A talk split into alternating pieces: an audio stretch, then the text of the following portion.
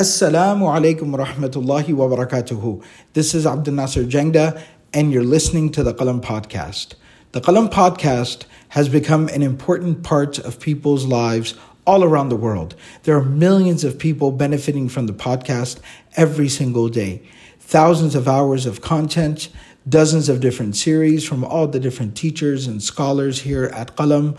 All of this is delivered to the community free of charge. We are excited and actively working to grow and increase our efforts to deliver more and more benefit to the community. We ask you to support our efforts and become part of the Qalam family. Please go to qalamfamily.com and sign up to contribute to this sadaqah jariyah on a monthly basis. May Allah subhanahu wa ta'ala accept from all of us. جزاكم الله خيرا. والسلام عليكم ورحمة الله وبركاته. بسم الله الرحمن الرحيم. الحمد لله. الحمد لله وكفى وسلام على عباده الذين اصطفى خصوصا على سيد الرسل وخاتم الأنبياء وعلى آله الأزكياء وأصحابه الأتقياء. أما بعد.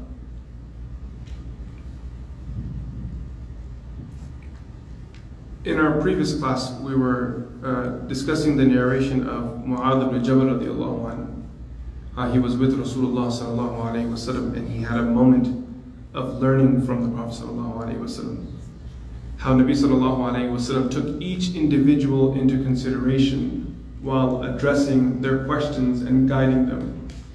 And the part that we focused on in that particular riwayah was how at the end of it, Rasulullah sallallahu alayhi wasallam um, he said to him to not share what he had learned from the Prophet of Allah with others. That what I've told you in this moment, keep it to yourself. However, Mu'adh ibn Jabal radiallahu before passing away, then shared that narration of Rasulullah wasallam with others so that that knowledge would not be lost out of fear of being held accountable for hiding and concealing knowledge. And the last discussion we had was how not everything is for everyone, how not every conversation every person needs. It's healthy to be told sometimes that this is not appropriate for you. Today's internet world is such that every small detail, every issue of every nuance and every ikhtilaf is spilled onto the internet. So now you have naive young minds who many of do not even know the basics and fundamentals of their deen are distracted from learning what they need to know and are now focusing on this new soap opera, soap opera drama business where this scholar put this video out and that guy is going to make a refutation and then this person is going to write a, you know do a video or write an article blog or whatever it is that they're going to point out point out. And it becomes a whole a whole season of just back and forth and people are just feeding and consuming this waiting for the next refutation next refutation there was a young man who was very close and dear to me in his uh, mid teens.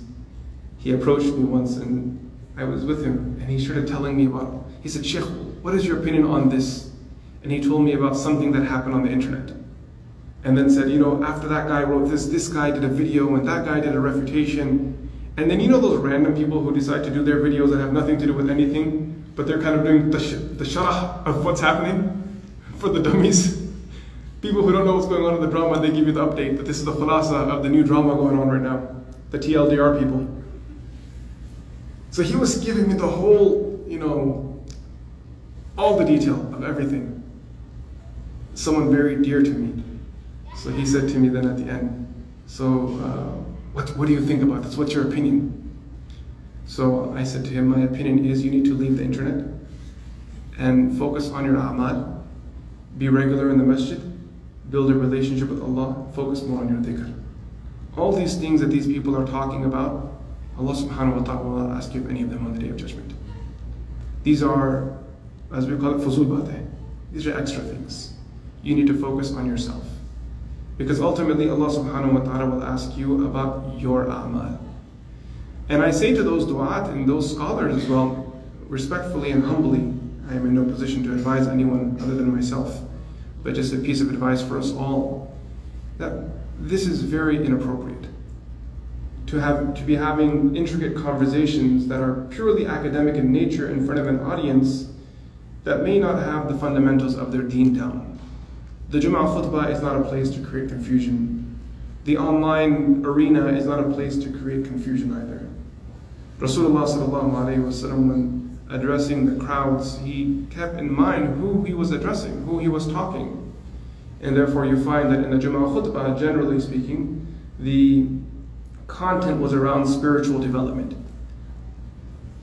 As a result of that, the Shafi'is uh, uh, and their madhab necessitated the statement ittaqullah from the khatib that in order for the khutbah to be complete there must be an encouragement of consciousness of Allah subhanahu wa ta'ala that that is a fundamental of the khutbah because it was so regular in the khutbah of Rasulullah sallallahu alaihi wasallam there are some discussions that happen from here from the mimbar and mihrab. And then there are other discussions that happen not here they need to happen in classrooms. And the people that are in those classrooms need to be you know, appropriate for the conversations that are occurring there. So this is very important, what our Shaykh would say, that one of the most amazing things about Rasulullah wasallam was his mardam shanasi, understanding individuals, seeing who is capable of what and what their capacity is, not overestimating, neither underestimating someone. Therefore, when you speak to them, your words affect their heart, right? So, as we continue this discussion, how Nabi wasallam spoke to individuals, the Musannif alayhi rahmah shares some narrations. He narrates the riwayah of Imam Ahmad in his Musnad from Abdullah bin Amr ibn al-As radiallahu anhu. كنا عند النبي صلى الله عليه وسلم فجاءه الشاب We were once sitting with Rasulullah صلى الله عليه وسلم and a young person came فقال يا رسول الله أقبل وأنا صائم May I kiss my spouse while I'm fasting? فقال لا Nabi sallallahu alayhi wasallam said no فجاء شيخ an old man came قال أقبل وأنا صائم May I kiss my wife while I'm fasting? What did Rasulullah sallallahu alayhi wasallam say to the second person? No. فنظر بعضنا إلى بعض The companions say that we started looking at each other. That clearly there was a contradiction there. A young person came and asked me, I kiss my wife while I'm fasting. The Prophet of Allah said no. Then another person came and he said yes in the same gathering. فقال رسول الله صلى الله عليه وسلم قد علمت لما نظر بعضكم إلى بعض I know very well why you looked at one another. إن الشيخ يملك نفسه he said the older man will be able to control his desire and the kiss won't turn into anything beyond that. As for the younger person, he may not be able to control himself. This is far-sightedness where you're giving a ruling that the truth is, if you ask a faqih, a jurist, what is the ruling of kissing your spouse while fasting? By consensus, they will say it is not from the mufsidat al By consensus, there's no ikhtilaf on this. Everyone will say this does not nullify the fast. Now, is it makruh or not? Well, that depends on the individual. In some cases, it's disliked because it may lead to something that will invalidate the prayer uh, the, the, the, the fast intercourse. Or in other cases, it may not be because there's confidence that these people are in a better place and they will be able to control themselves. So, not every ruling should be shared with every individual, and you need to keep in mind who you're talking to. Similarly, he narrates hadith from Imam Bukhari and Imam Muslim, rahimahullah ta'ala, from Abdullah bin Amr ibn As radiallahu um, He says, جاء رجل إلى النبي صلى الله عليه وسلم يستأذنه في الجهاد a person came to the Prophet ﷺ seeking permission to go in jihad. Everyone was going for war. He said, You know what? I want to go too. I want to knock someone's teeth out. فقال أحي والداك Nabi sallallahu alayhi asked, Are your parents alive? قال نعم. He said, Yes. قال ففيهما فجاهد. Then go and do jihad in your parents. Here, jihad is being used literally, not technically. Here Rasulullah is saying, now go and strive in serving your parents. Bear in mind, this wasn't the advice that was given by Rasulullah to other Sahaba. Other Sahaba came to join the army. Of course, we need you. But this young person came and Rasulullah gave a different you know, response to him. To this, the ulama, they write that it's very possible that Rasulullah telling him to not go in jihad was due to the Prophet of Allah knowing his family circumstances, that his parents may have needed him. His parents would appreciate his presence. Therefore, he taught him to prioritize that jihad will come for you when the time is right, right now prioritize and go to your parents. How Rasulullah is giving advice to the individual. Similarly, the next narration is also from Abdullah bin Amr ibn As radiallahu narrated by Imam Muslim. قال أقبل رجل إلى نبي الله صلى الله عليه وسلم A person came to the Prophet of Allah صلى الله عليه وسلم قال أبايعك على الهجرة والجهاد أبتغي الأجر من الله That I want to do hijrah and jihad. Two things. I want to give allegiance to your hand and be committed to hijrah, moving from one place to another place, and jihad, to go on the battlefield. فقال هل من هل من والديك هل من والديك أحد حي؟ Is there anyone alive from your family? قال نعم بل كلاهما. He said yes, both of them are alive. Mom and dad are both living. قال فتبتغي الأجر من الله. The Prophet said, and you are still looking for reward from Allah? Question mark. Like you want reward from Allah? قال نعم. He said yes. قال فارجع إلى والديك فأحسن صحبتهما. Then go back to your parents and serve them. Take care of them.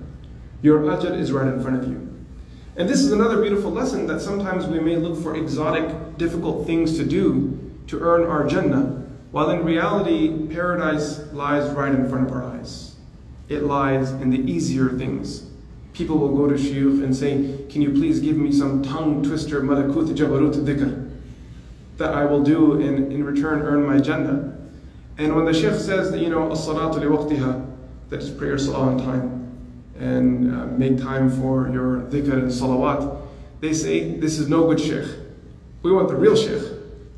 Because they're not happy with the, the fundamentals that were given to us by Rasulullah So the reality of such a person, unless they change their attitude to the deen, is that they will continue to search for something that in reality doesn't exist.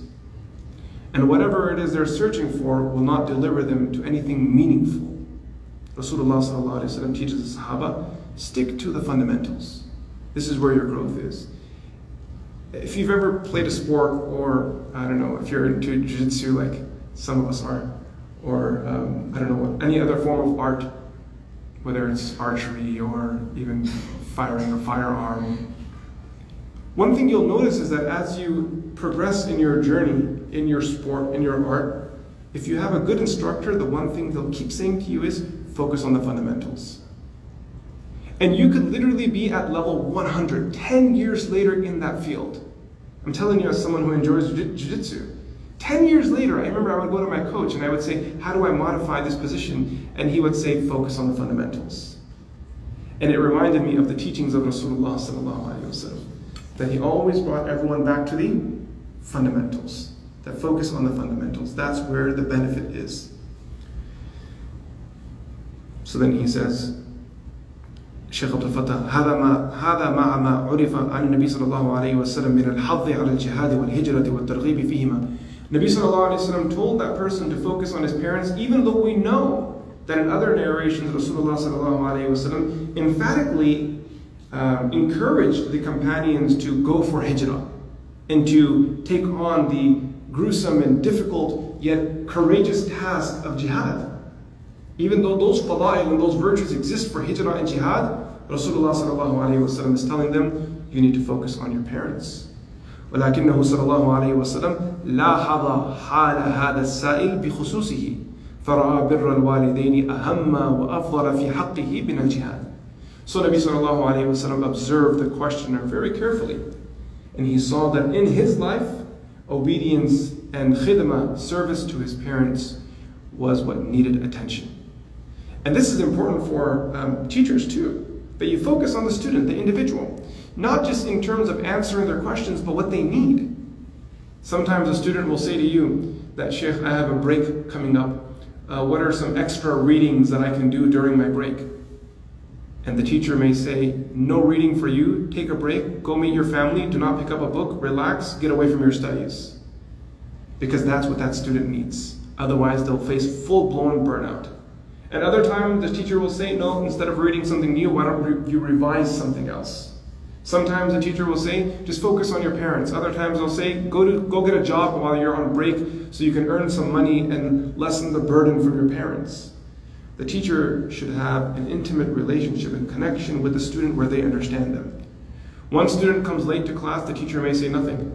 because they understand that that student is carrying the burden of the world on their shoulders. Another person doesn't come early enough for class, the teacher may scold them. You only came five minutes early, you should have been here one hour earlier. Why is that? Because Farigh person, no marriage, no children, no job, no nothing, and still coming only five minutes before class, this is not appropriate You should come way earlier. Right? So there are يختلف باختلاف الأحوال والأشخاص, as we say, that the ruling actually is dependent on the individual. And that must be taken into consideration when you are dealing with human beings, because at the end of the day, we are human beings. Everyone has their own challenges. واختلاف أجوبة النبي صلى الله عليه وسلم لاختلاف أحوال السائلين وظروفهم وقدراتهم باب واسع له أمثلة كثيرة في كتب السنة المطهرة He says there are many other examples of this. Rasulullah sallallahu alayhi wa answering the companions and guiding them based off of their individual needs. وذلك ومن ذلك وصايا النبي صلى الله عليه وسلم المختلفة لأناس طلبوا منه الوصية. Similarly, continuing this principle, how Rasulullah صلى الله عليه وسلم took the individual into consideration. Now he says, when we look at those scenarios where the people, so we the earlier examples, just so we can differentiate. The earlier narrations were about Rasulullah answering questions or guiding people. The second set of narrations are to do with someone asking the Prophet wasallam for explicit advice, advise me what to do here. The third set of examples that are going to come after this are going to be where someone asks Rasulullah wasallam which is the best of deeds. That specific question. And when people ask Rasulullah wasallam for advice, he didn't give everyone the same advice. This is important. Someone comes to you, you know, um, I need to get my life straight. What should I do? You say to that person, go 40 days to Tabligh Jamaat. Another guy comes, I'm struggling in my marriage. What do I do? 40 days to Tabligh Jamaat. One guy says, I have a heart attack. I'm really sick. What do I do? 40 days to Tabligh Jamaat. There is no one solution to everything. Every person has a different solution. To one person, you may tell them that tabligh is what you need to do, buddy. You need to get away from this busy life and go spend some time in the masjid in the path of Allah apna mal, apni jan. You know, you go and sacrifice for the sake of Allah. Allah will put khair and barakah in your life. To another person, you may say, buddy, you need to take a break from this and maybe more of an umrah type person, send this person on umrah. Another person, another prescription. You know, every person has their own prescription. You have to learn to guide people to different paths. Um, the, the nuance of the human being can never go missing. There is no such thing as one size fits all when it one size fits all when it comes to human beings specifically dealing with their solutions. And the people who think that one size does fit all in all situations and circumstances fail to understand that human beings differ in their physical capacity. One person is capable of standing and praying, so Sharia says do that. Another person isn't capable, so Sharia says sit down and pray. Another person, person is incapable of sitting, so the Sharia says lie down and pray. Earlier today, I was on a conversation, on a, I was having a conversation with one of my students over the phone, and he was describing to me uh, certain pains, physical pains that he experiences. And he said, Sheikh, what do I do about these pains? And I said, Well, from a medical perspective, I have no advice. But from a spiritual, religious perspective, don't let your pain define you and make you walk away from your ibadah. You will need to adjust yourself. You will need to adjust yourself. And regardless of whatever you end up agreeing is phys- physically appropriate for you, it may be that you have to lie down flat with your mouth shut and do dhikr with your heart. Maybe that's what you need to do. But whatever you do agree upon, physically what your body can bear, what I need from you is consistency. You have to make sure you do that every single day. Right? Your legs hurting today? Adjust. Sharia does that. That's the beautiful of it. That's the beauty of it. For those of you who have studied usul al-fiqh, the principles of Islamic law, uh, they, the, the fuqaha talk about this, that when things become narrow and difficult, Sharia opens up, creates an opening for people. So now we look at some of these advices of Rasulullah sallallahu alaihi wasallam. The first one is narrated by Imam Ahmad and Tirmidhi, rahimahullah ta'ala, from Abu Dhar al-Ghifari radiallahu anhu. The interesting thing about this particular narration, Imam Nawawi rahmatullahi narrates it in his Arba'in. This is one of the narrations from the Arba'in of Imam Nawawi. When Imam Nawawi rahmatullahi narrates his hadith, he narrates it from two companions. Like the author here is narrating it from Abu Dhar al-Ghifari radiallahu anh, and then he also narrates it from Mu'adh ibn Jabal radiallahu anh. The interesting thing is, both of these companions independently narrate this hadith. They did not hear it at the same time. This is important. Both of these companions did not hear this hadith at the same time. I explained this issue and this context while teaching the Arba'in al-Nawawi from our masjid, so the recordings are online, you can benefit if you'd like and understand the backdrop to the riwayah. They both heard it at separate points, and they both say this was the last advice we heard from Rasulullah. They both say this was the last advice we heard from Nabi. So in this riwayah of Abu Dharr al-Ghifari radiallahu anhu, قُلْتُ يَا رَسُولَ اللَّهِ أَوْصِنِي I said, O Messenger of Allah, advise me. So Nabi sallallahu alayhi wasallam gives advice specific to him. قال اتق الله حيثما كنت وأتبع السيئة الحسنة تمحها وخالق الناس بخلق حسن. Be conscious of Allah wherever you are. Remember that your Allah is with you. Regardless of whether you're in school, sitting in the masjid, at work, at the dinner table, you have to learn to understand this reality that your Allah is always with you. And as you come closer to that realization, mark my words, a stillness will overcome you. An excitement will enter into the heart. This is a result of the Ruh celebrating you coming closer to the purpose of your creation. That, ah, finally Faiz is waking up. This is the truth. The Ruh is happy. Have you noticed that when someone talks about the Mahabbah of Allah, a stillness comes on the gathering? Sometimes tears swell up in the eyes. The heart speeds up a little. Someone shares a story of someone dying in sajda. Your heart aches. Ah, if that was me. This in reality is your ruh pushing you and telling you, this is the way, this is the way, this is the path. Khuda Connect yourself to Allah subhanahu wa ta'ala. This is why He created you. Be mindful of Allah, be conscious of Allah wherever you are. And this is a lesson that you can learn from a very young age. Consciousness of Allah is something that you can learn from a very young age. It's not something that you have to learn as an adult. One day my kids were saying to me about how do we deal with temptations while we're on the tablet or we're on, you know, a phone. How do we avoid wasting time and doing things that we're not supposed to do? And Ahmed is here, he knows. I advise them. I said, but I can give you advice on how to deal with temptation. And you know maybe we can put some parental app on there and help monitor and engage. But all of that is useless. Why is it useless guys? Find a way around yeah because amin is a smart guy. There's no app that's going to keep amin out. Human beings are intelligent. They'll find a way they'll find a way around it. Right? They'll always find a way around it the only real solution that I said to them is consciousness of Allah. Khuda ka That my Allah is with me. You'll fail. You'll forget. Shaitan's doing his job. But you have to build your taqwa muscles. You have to build the, the presence of Allah into your heart. وَأَتْبِعَ السَّيِّئَةَ الْحَسَنَةَ تَمْحُوهَا Follow up bad deeds with good. They will erase them. وَخَالِقِ النَّاسِ بِخُلْقٍ حَسَنٍ And interact with people with the best of character. The next one is the riwayah of Bukhari and Tirmidhi. So in that riwayah, we see how Rasulullah gave specific advice to Abu Dharr al-Ghifari radiallahu anh. The next narration is from Abu Hurairah radiallahu anh, narrated by both Imam Bukhari and Imam Tirmidhi. He said a person أن رجلا قال للنبي صلى الله عليه وسلم أوصني بشيء ولا تكثر علي لعلي أعيه O Messenger of Allah, advise me and don't make it too long, keep it brief. Now, immediately you would think that's disrespectful. He should just say, advise me and walk away. Why is he dictating terms to Rasulullah? So he clarifies himself, the, the questioner, لا تكثر علي لعلي أعيه أي أحفظه. That, O Messenger of Allah, keep it brief so I can remember it. I want to act upon this. I want this to be something that I really, really, really do. So Rasulullah's response to him was, La taghdab. What did he say to him? La taghdab.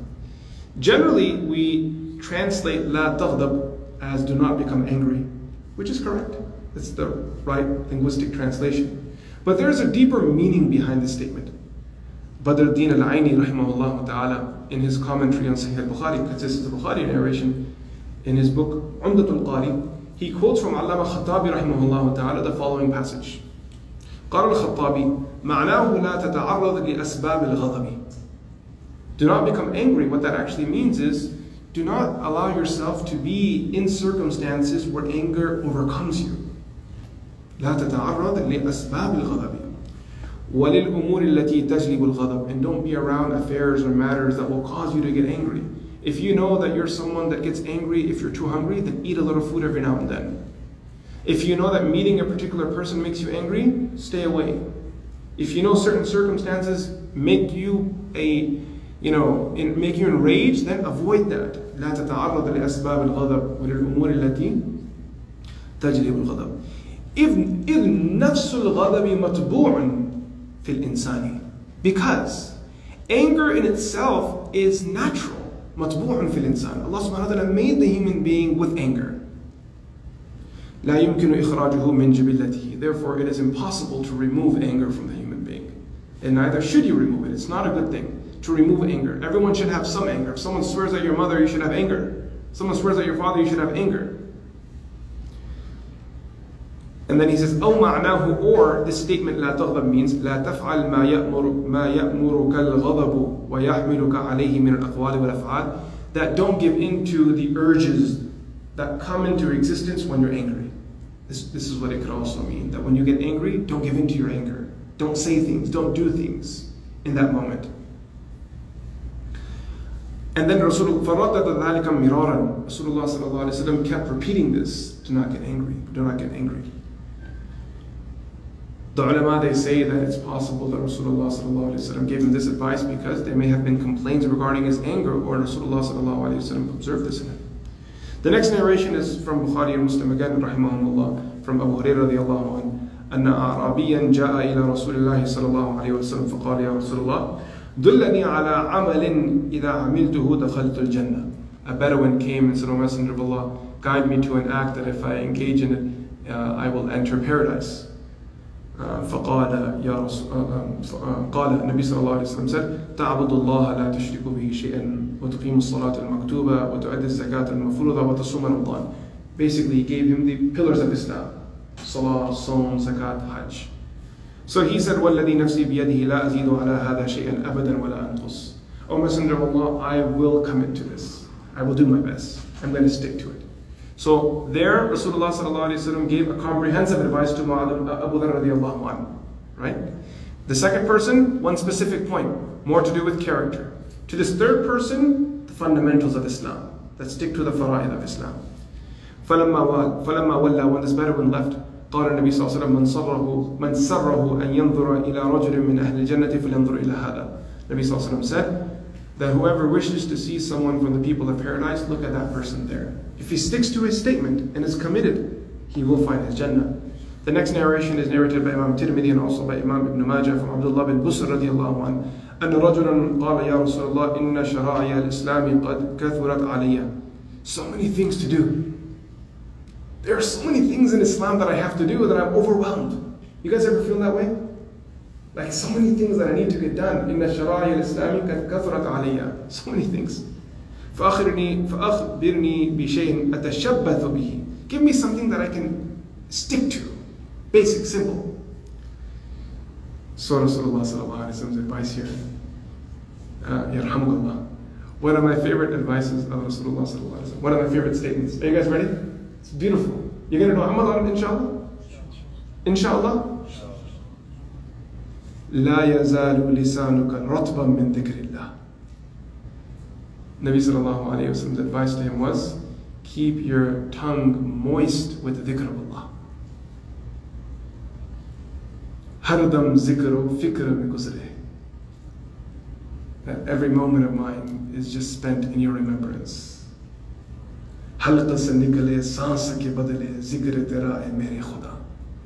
That, oh Allah, my dream is that instead of my breath, your remembrance emerges from my throat. That's the state I want to be in. Nabi Sallallahu gives such a simple solution. Hayd, no hayd, nifas, siha, marad, safar, iqama, all of it's irrelevant. As long as you have halat al yaqaban and you are alert, you can do the good of Allah subhanahu wa ta'ala. And I say to my, uh, my, younger, my youngest son, Mahmoud, because he goes to public school, that every day you have recess. when you go on the swings, see if you can dedicate 30 seconds to the remembrance of Allah. Just 30 seconds. When you go to the library and you're picking a book, just try to remember Allah for 10 seconds. You need to learn from a young age that the remembrance of Allah is something that's a part of your life wherever you are. لا يزال لسانك رطبا من ذكر الله تعالى. Similarly, the next narration by Imam Muslim and Imam Tirmidhi and Ibn Majah from Sufyan ibn Abdullah al-Thaqafi رضي الله عنه قال قلت يا رسول الله قل لي في الإسلام قولا لا أسأل عنه أحدا بعدك O Messenger of Allah, tell me something that I can do that I will not have to turn to anyone for guidance after this. One thing. So what did Rasulullah ﷺ say? قُلْ آمَنْتُ بِاللَّهِ ثُمَّ اسْتَقِمْ That say I believe in Allah and then commit to that statement. Follow through on it.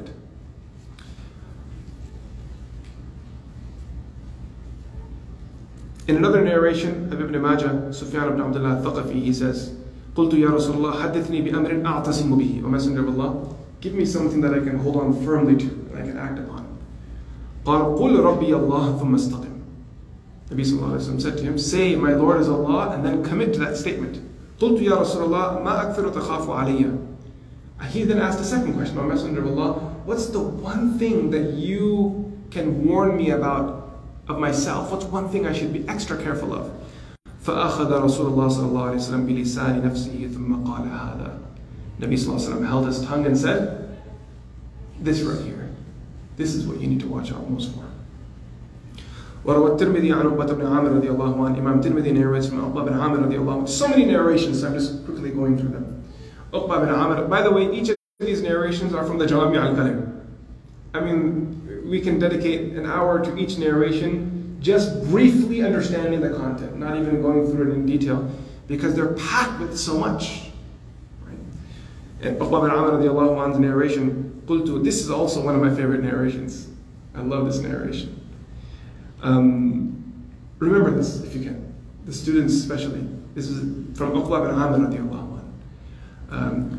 قال قلت يا رسول الله من نجات he said, O Messenger of Allah, where is salvation? How do I find salvation? Where does salvation lie? You guys know salvation? What does najat mean? Najat mean nar. How do I save myself from the fire of hell? So to that Rasulullah said three things. قال أملك عليك لسانك. Uh, control your tongue. وَلْيَسَعْكَ بَيْتُكَ And let your home suffice you. Right? There are many ways of understanding the statement, but one way is that, you know, try to stay at home as much as possible because it's a controlled environment. When you step out of your home and you go to the mall, you don't control what you see, what you hear, it's out of your control.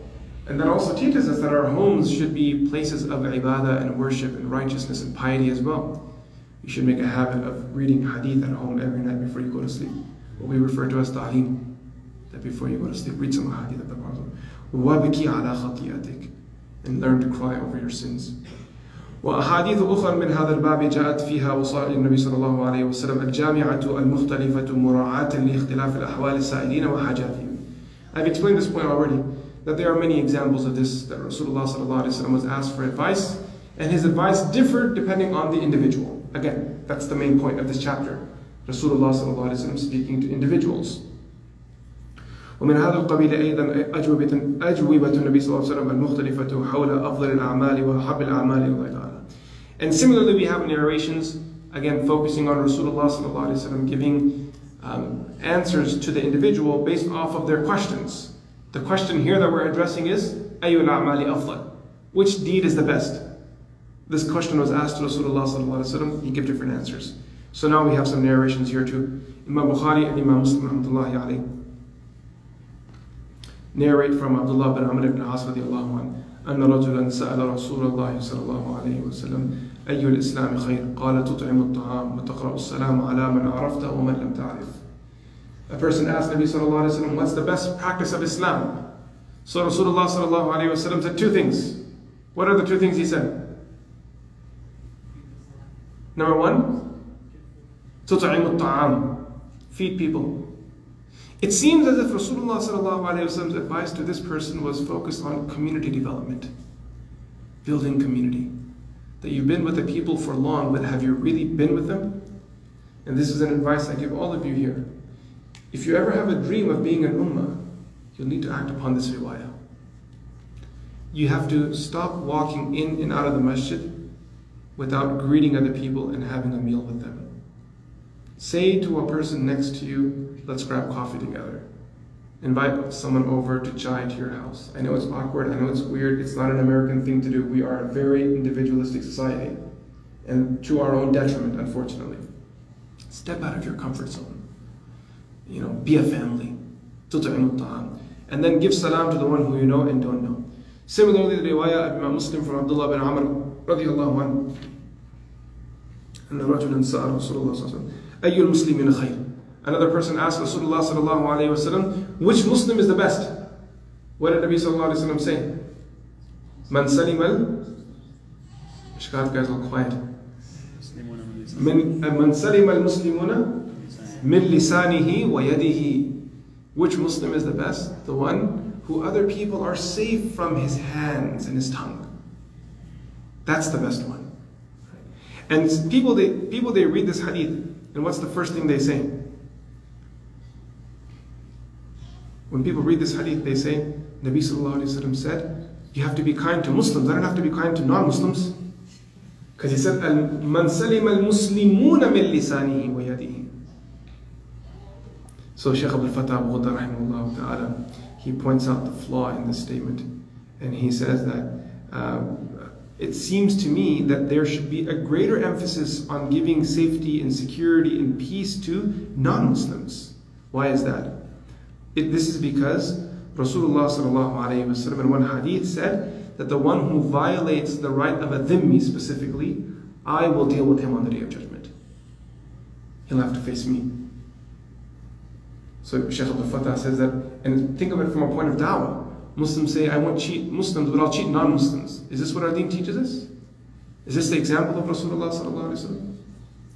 وَلَا حَوْلَ وَلَا قُوَّةَ إِلَّا بِاللَّهِ الْعَلِيِّ الْعَظِيمِ the next narration from Bukhari and Muslim again, um, from Abu Hurairah radiallahu an, سئل النبي صلى الله عليه وسلم أي الأعمال أفضل Which of the deeds are best? To that he said صلى الله عليه وسلم إيمان بالله ورسوله قيل ثم ماذا قال جهاد في سبيل الله قيل ثم ماذا قال حج مبرور Nabi Sallallahu was asked what are the best of deeds. What was his first answer? Imanu billahi wa rasulihi, belief in Allah and the Messenger. Thumma mada, then what? What did the Prophet say then? Jihad fi sabilillah, fighting in the cause of Allah. Thumma mada, then what? Hajj mabrur, Hajj maqbool inshaAllah. And accepted, a righteous Hajj. That's the way to go. The next narration from Imam Bukhari and Imam Muslim on the authority of Abdullah bin Mas'ud radiallahu قال سألت رسول الله صلى الله عليه وسلم أي العمل أفضل I asked the Prophet of Allah, this is Ibn Masud right? one of the senior companions, he's been with the Prophet according to some historians, the sixth person to accept Islam. Shurus from the beginning. And he's asking this question. I mean, if there was anyone that was going to get some super sophisticated prescription, it would have been him, right? Would you guys agree? How long has he been with the Prophet of Allah? His whole life. So he says, I asked the Prophet about أَيُّ الْأَعْمَالِ أَيُّ الْعَمَلِ أَفْضَلِ Which is the best of deeds? وفي رواية أَيُّ الْأَعْمَالِ أَحَبُّ إِلَى اللَّهِ قال الصلاة لوقتها The Prophet ﷺ said, pray salah on time. ثم أي I asked which one next.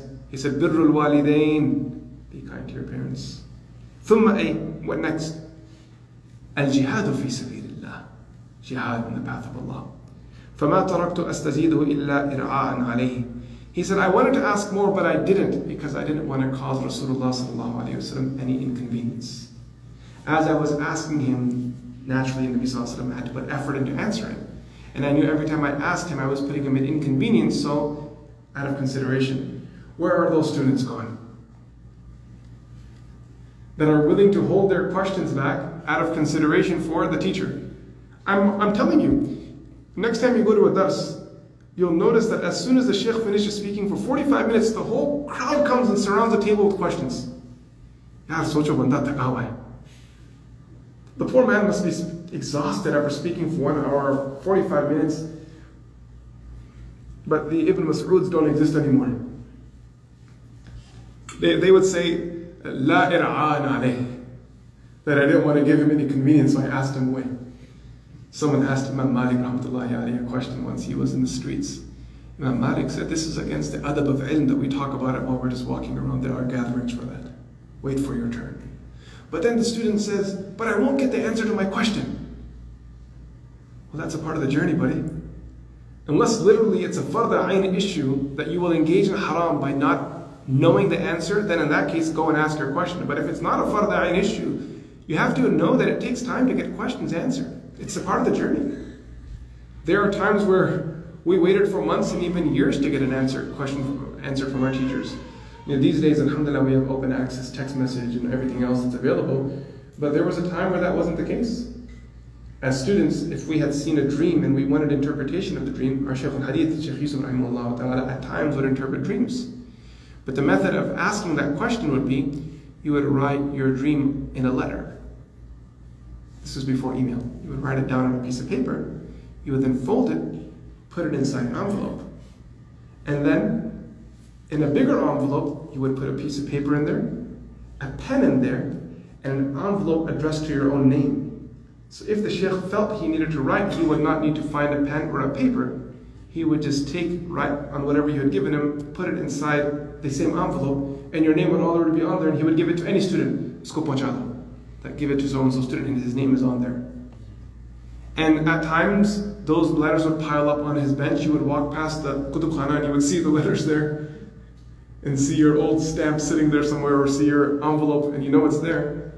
And it would take months sometimes to have a dream or any question answered. But that was the uh, the ira'an alayh, that you would you, you would wait because there's the student shouldn't be entitled that I need my answer now. Like Taco Bell Islam that I order it there and by the time I come around the corner, jawab tayaro. Everything's ready. وروى أبو يعلى عن رجل من خثعم قال أتيت النبي صلى الله عليه وسلم وهو في نفر من أصحابه قلت أنت الذي تزعم أنك رسول الله قال نعم قال قلت يا رسول الله أي الأعمال أحب إلى الله So he starts off with some beautiful language. Go on, you can read it. I mean, if you, you have the riwayah open, yeah, can read it. English? Yeah, read the English. No. It's a little longer. He'll read it for us, inshallah. Abu Ya'la narrates on the authority of a person from the Kath'am tribe who said, I came to Rasulullah sallallahu alayhi wasallam while he was with a group of his Sahaba. I said to him, Are you the one who claims to be a messenger of Allah? Rasulullah sallallahu alayhi wasallam replied, Yes.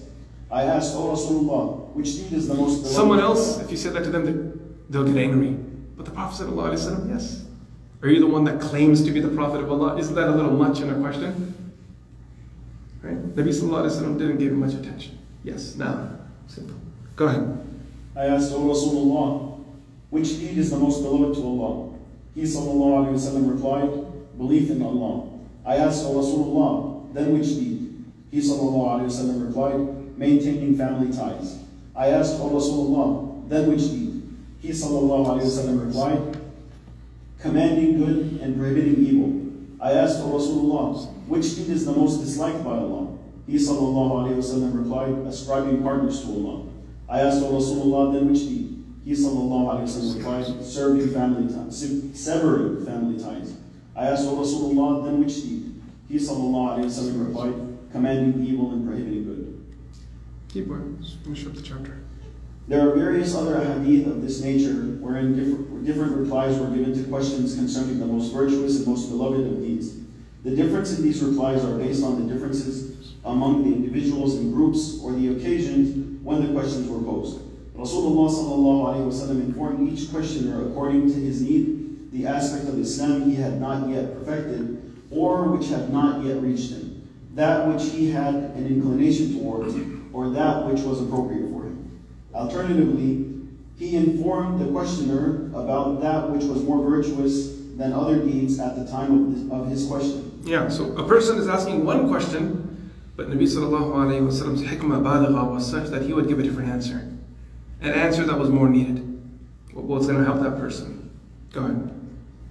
For example, jihad was the most virtuous of deeds in the beginning because it was the means towards upholding and, and fulfillment of other deeds. Various proofs support each other in showing that salah is more virtuous than zakat. However, at the time of seeing to the needs of a person who is in distress, zakat is more virtuous. Some of the differences in this regard could be attributed to the differences in the words of the questioner and in the consideration given by Rasulullah to various reasons which demanded pre- uh, preference. These are not confined to one specific attribute or dimension, but are diverse in nature. Further, the rank and status of virtue and good are different. Hence, the differences in the reply in, in some hadith could be based on the consideration which Rasulullah ﷺ gave to the individual differences between the various pretexts of preference and virtue. It is not appropriate to explain these at this juncture. It suffices to say that Rasulullah ﷺ taught and guided to the right way with insight and foresight. He ﷺ enlightened people according to their needs and what was appropriate for them. May Allah Ta'ala send salutations and peace on him and his family. Alhamdulillah. With that, we finish off that chapter. The next uh, chapter, he, he takes us through the next teaching methodology of Rasulullah. If Allah subhanahu wa ta'ala gives us life and tawfiq, we will continue this session next week. وصلى الله تعالى على سيدنا محمد السلام عليكم